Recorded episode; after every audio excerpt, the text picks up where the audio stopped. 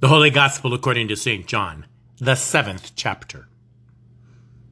On the last day of the feast, the great day, Jesus stood up and cried out, If anyone thirst, let him come to me and drink. Whoever believes in me, as the scripture has said, out of his heart will flow rivers of living water. Now this he said about the Spirit, whom those who believed in him were to receive.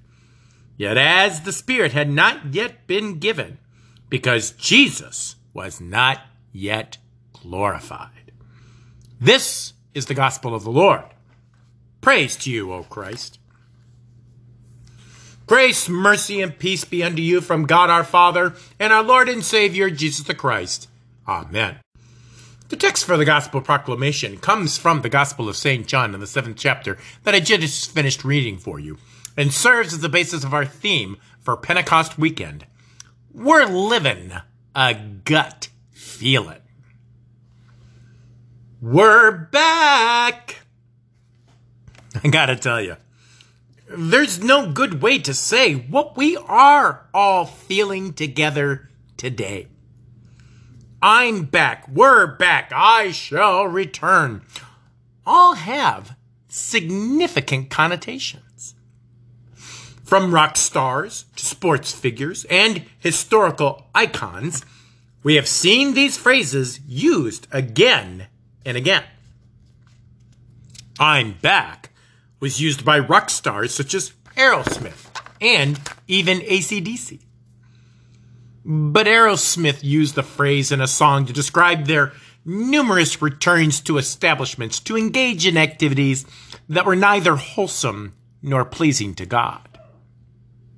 ACDC is less clear, but seems to lean in the direction of crass materialism and a penchant for violence. We're back was used by the National Football League's Buffalo Bills from 1991 to 93. They lost four Super Bowls in a row. But before the last three, you could hear quarterback Jim Kelly's voice ring out after each AFC championship game win. We're back! As if to say, you might not like seeing us again, but deal with it. We're back.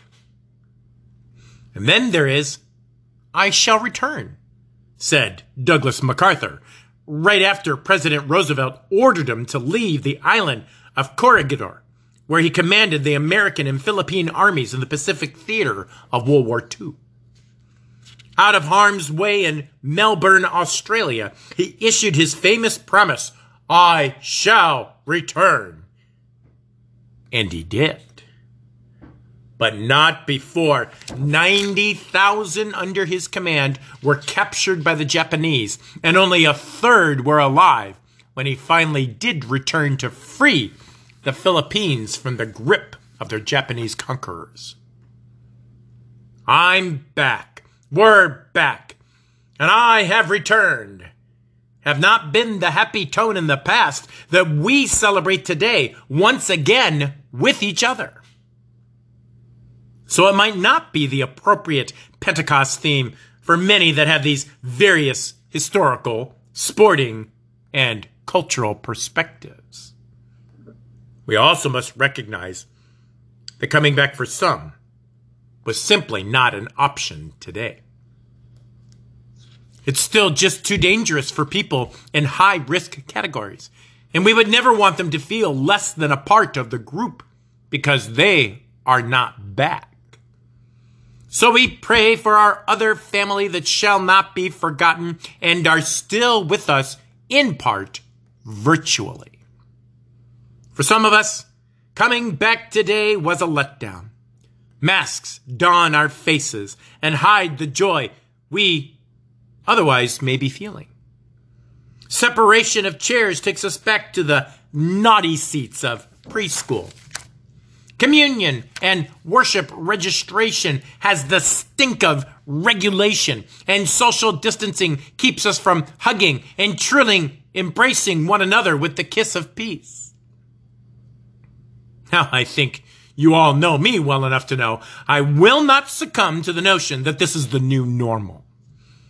It is not, nor will it ever be normal.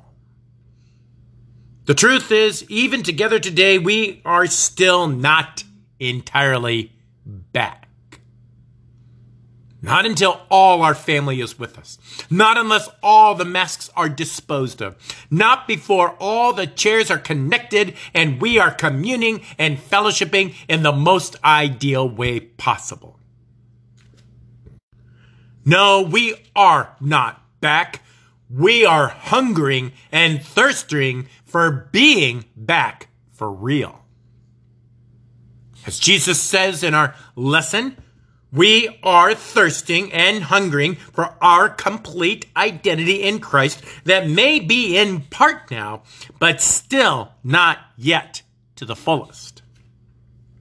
We are thirsting for that life giving water only Jesus can give through the work and power of His Holy Spirit, who moves through the saints of God gathered together in His name. While online worship shares the gospel, it doesn't share the gentle hand on the shoulder or the smiles of peace and worship together.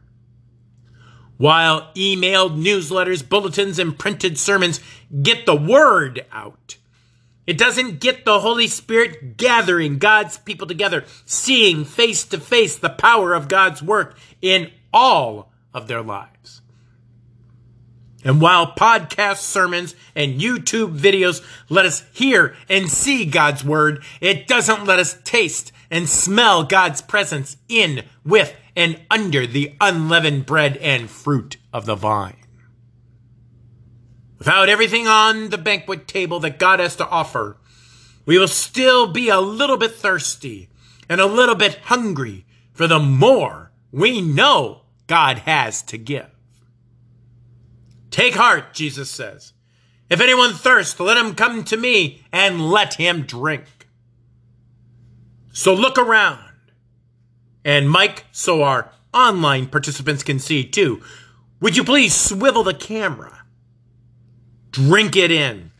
Even though it's not everything we want, the creek is flowing through these dear brothers and sisters in Christ by the work and power of the Holy Spirit. And the Holy Spirit is a dam full of life giving water just about ready to break. Many of our beloved Michiganders know exactly what that looks like today. Some of you may have seen the drone video footage of the Sanford and Edenville dams giving way under the pressure of a 500 year flooding rainstorm.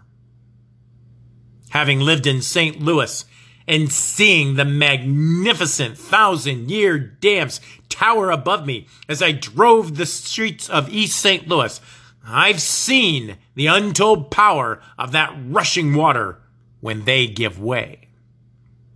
It is epic and unrelenting damage that decimates entire communities, crushes buildings into piles of rubble, and causes the lake that covered thousands of acres to evaporate in a matter of hours.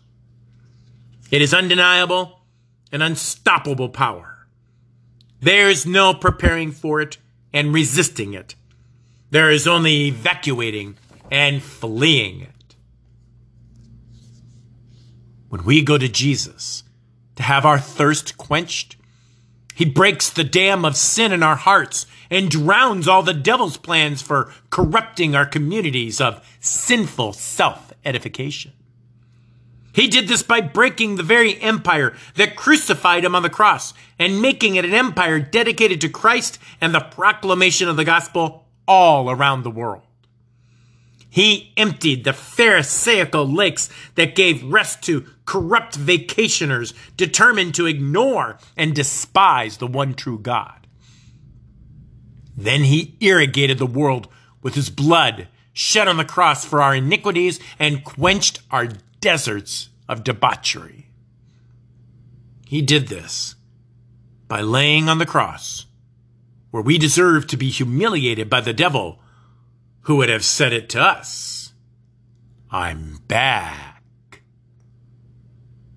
Oh, Satan thought he could evaporate Jesus' love for us with enough pain, but Lucifer only learned how the flood of Jesus' adoration toward us only increased once he was hanging on the tree. The evidence of the devil's schemes is all over the country with his attempts to keep us from worshiping together. But the evidence of the Holy Spirit countering his every move is in the same places where he hit us the hardest with the saints of God rising up and saying, no more. We will be together again. And we are. You can feel it in your guts. We are coming back pastors and parishioners alike are pushing politicians to get out of the way so we can do the work of the Lord.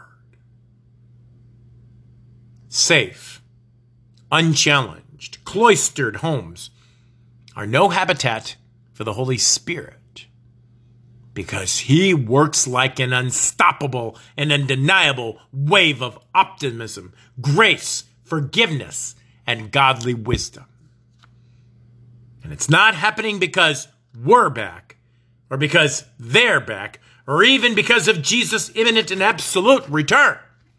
It's happening because the Holy Spirit is putting it right in the guts of God's children right now. A river of life flowing through the church because He will not let us down. He will not let us surrender. And we are drinking and feeding to live forever. Amen. Now may that peace which surpasses all understanding guard your hearts and your minds in Christ Jesus always. Amen.